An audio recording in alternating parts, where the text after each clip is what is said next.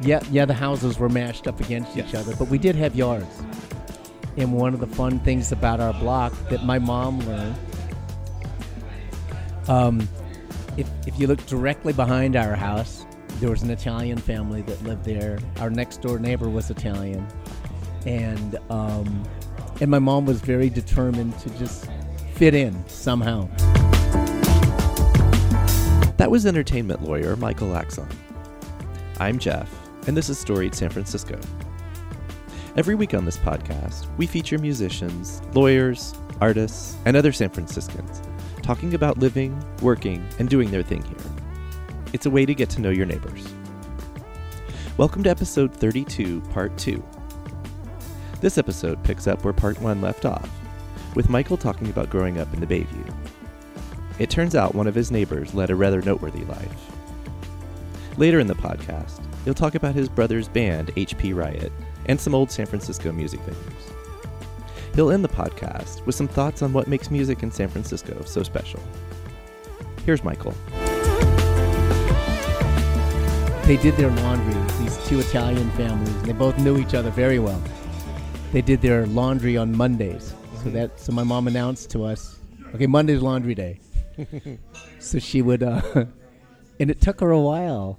She would go out there, and she. I, I, that's how she got to know the neighbors. They all did their laundry. These two families, these two women would talk to each other in Italian. They'd kind of scream at each other from from their back stoops as they're hanging out their laundry. And then my mom just over time worked her way into the conversation and but it was fun to see her I mean in, again in retrospect and it probably in hindsight it probably took a couple of years, Yeah. you know, because they were speaking in Italian. Right. Um, my guess is that since she spoke Ilocano and Tagalog, there was probably a you know so, you know subsets of Spanish. Yes. she was probably able to pick up a couple of words here and there. But after a while, you know, she was part of the conversation.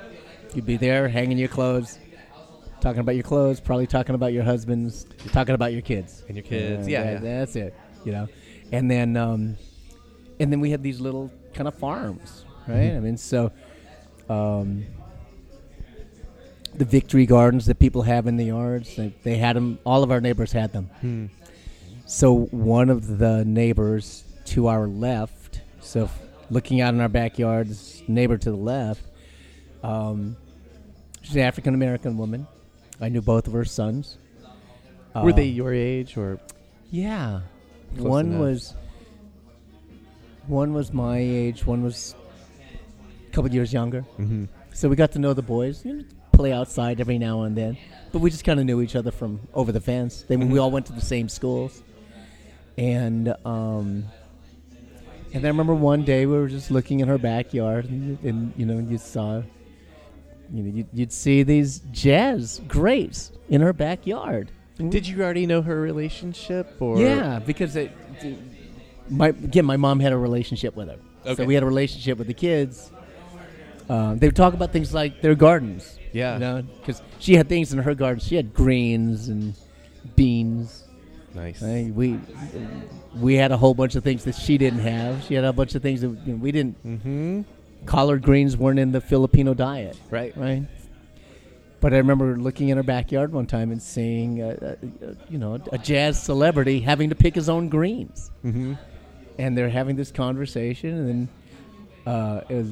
It, it, it wasn't heated. It was it was lively. It was a Yeah. lively conversation, and uh, he he lost. Had to pick his own food out of the ground, right? And then I came to find out. So by this time, I'm I'm already on my way to um, finding my way into the music business. Mm-hmm. And How old were you? Do you know? Gosh, I'm trying to think of when this was.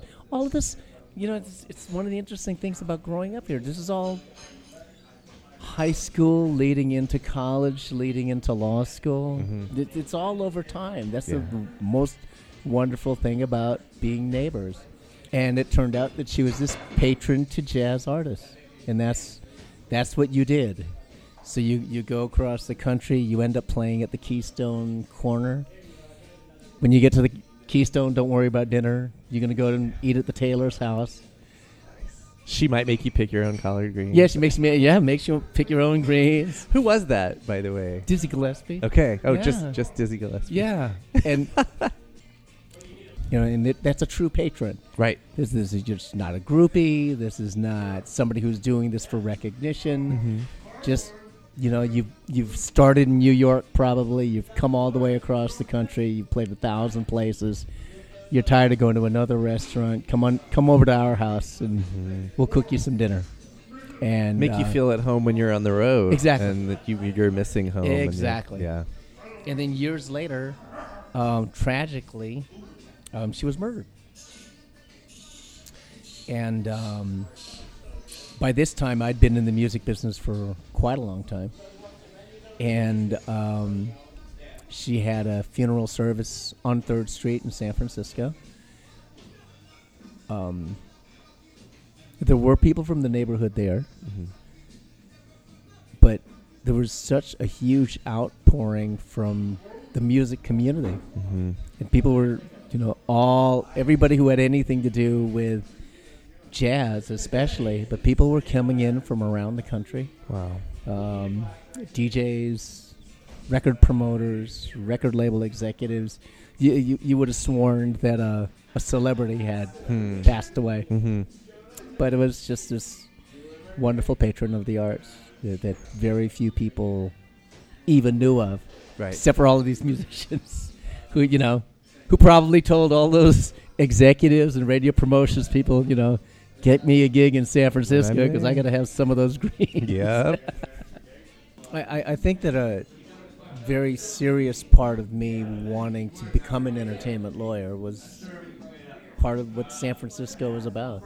When people look at the southeast part of San Francisco, when you look at the poor neighborhoods in San Francisco, there's so much pointing to, to crime and gangs and things like that. When we were, we were there in the 60s and 70s, you almost defined your neighborhood by what bands you were in. And um, my brother was in the one of the premier funk bands. Uh, it was a band called H.P. Riot, named after the Hunters Point riots of in the, the mid '60s, and uh, they were all from the neighborhood. They were, What did your brother play? my brother played trumpet. Okay. Yeah, so they they had a whole rhythm section, keyboards, two guitars, bass, drummer, um, five piece horn section, two singers. It was quite. It was. They were the premier. I mean, of course, this is a, a brother talking about his sibling, but they were really just just a fantastic band. But then there were bands everywhere, and it it, it, drove up the quality of the music. There, there were bands like Nonstop LTD. They were from the Bayview. The Grand Theft Band. They were another Bayview Hunters Point band. Violations. I think they were out there in the Lakeview area, out by San Francisco State. Um, was a band put together, a family of Filipino kids, the Ravello family, called the Revel the the Revelers Nice. And uh, then that kind of turned into and morphed into a another just great band called uh, Melting Pot. I think for a long time they were they were known as the Brass Horizon. They were almost like a Tower of Power uh, like band. So there were bands everywhere.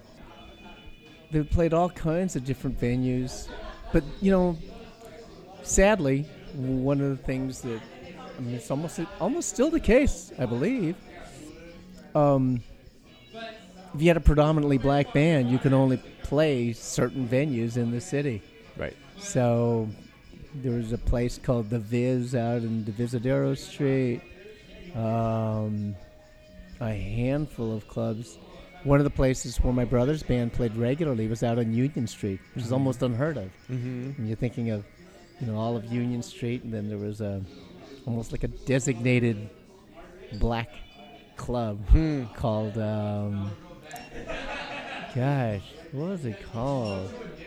Ivan Alexander's out on Union Was Street. Union Street then what it is now, or some version of that? It was just starting. rich. It Yeah. was rich. Oh, it was definitely yeah. It was it was upscale. Mm-hmm. I was going to use the word hoity-toity. yeah. Was it? And, It's hoity-toity. and Ivan, Ivan Alex, you know, so you had a whole bunch of clubs and disco was happening. So there were all these different clubs um, toward the Presidio. Then Ivan Alexander's was kind of off by itself, you know, way at the other end of Union Street, but it was Union Street. And I'm guessing not there anymore. No, oh Yeah, gosh, no, went away a long time ago. Too But- bad. I, I want to go. Yeah. It sounds awesome. Oh, it's just terrific. But the big thing that happened with my brother's band is they, they left town and uh, they moved up to Canada. So Oh, they wow. toured around. They spent a little bit of time down in Los Angeles. Then they moved up to Canada and toured Canada for a number of years. Became very popular up there. Hmm.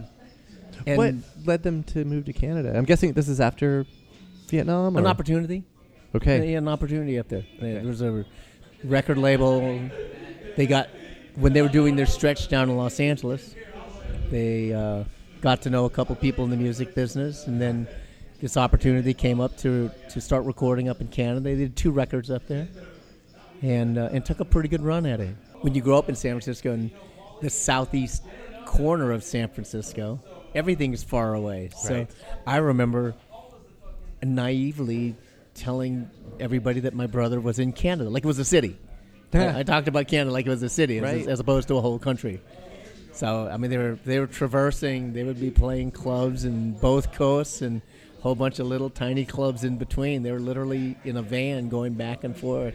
Amazing. But I just referred to it the whole time as being Canada. yeah, Canada. He's in Canada. I, mean, I, I, I think it's impossible to talk about music in San Francisco and uh, just how diverse it is. You, you can't not. Even diversity, music, San Francisco, they're all one thing. So, so I recall growing up and listening to the Big 610 KFRC. Um, it's an honor now. I mean, I represent one of the DJs who used to be on KFRC, KYA, which is a rock station. Uh, then, of course, then you got into KMPX. So then you have, you know, which was the the total. Um, yeah, it's just KMPX. That's it's, it's rock radio. Um, but one of the biggest things to me is when Sly Stone was on the air as a DJ. So this is Sly Stone, and um, who who just was the, the epitome of cool. And and you're listening to Sly, and a bunch of us would be sitting around listening to Sly Stone, and just you're all saying to each other, like, "This is the coolest guy in the world. I wish I was as cool as Sly." And he'd put on a you know a back to back. He'd put on two different songs, and you you just kind of you. Well, like Sly's probably getting high now, you know. he's, he's just so cool. I wish I was that cool, right? Um, And that's before his music career took Yeah. off. Yeah. so you you got to know him doing that, and then he's you know, he's sneaking on on a soul station. Mm-hmm. So he's on a soul station, and he'll he'll sneak an occasional rock song on Mhm. there. So now you're kind of going, oh, I'm not afraid to go to school because I went to predominantly black schools, Mm-hmm. and now you're not afraid to go to school and talk about rock music because Right. you can kind of say, hey, you know, Sly played a rock song last night, and so you're not going to beat me up, right? You can't beat me up because Sly played a rock song. Um, You're like, I got my education on the radio. yeah. I, I- th- the schools that we went to are just they. On one hand, I look at them and think of how. Um, um,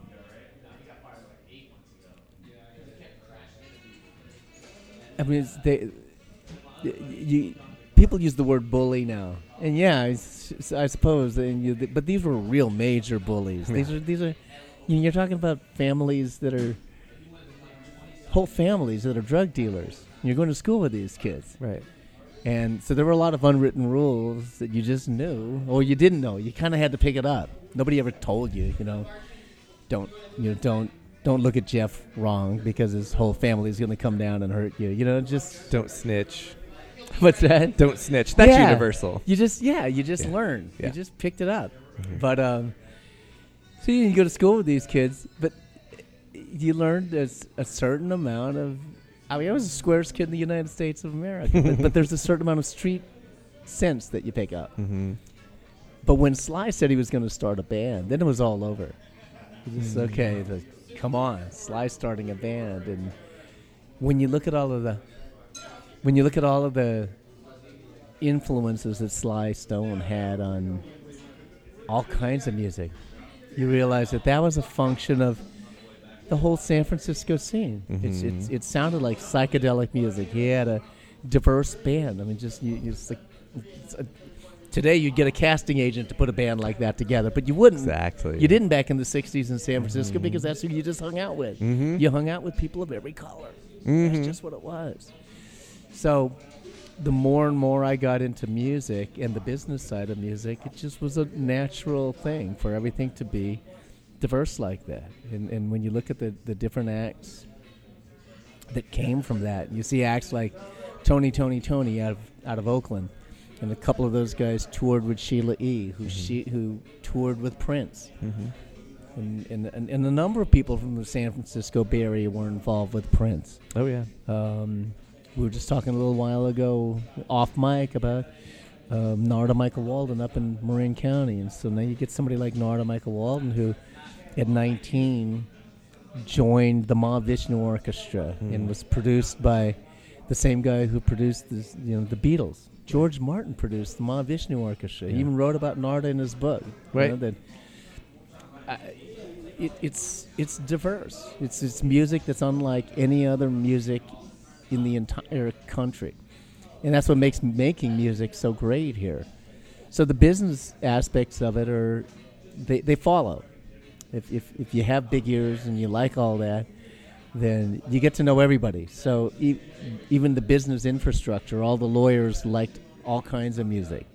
The you know um, I mentioned friends of mine from law school who were involved in the punk scene. Mm-hmm. But they knew a whole bunch of hip hop artists, or the emerging hip hop scene, and who Mhm. also knew a whole bunch of R and B players, who knew a bunch of jazz players.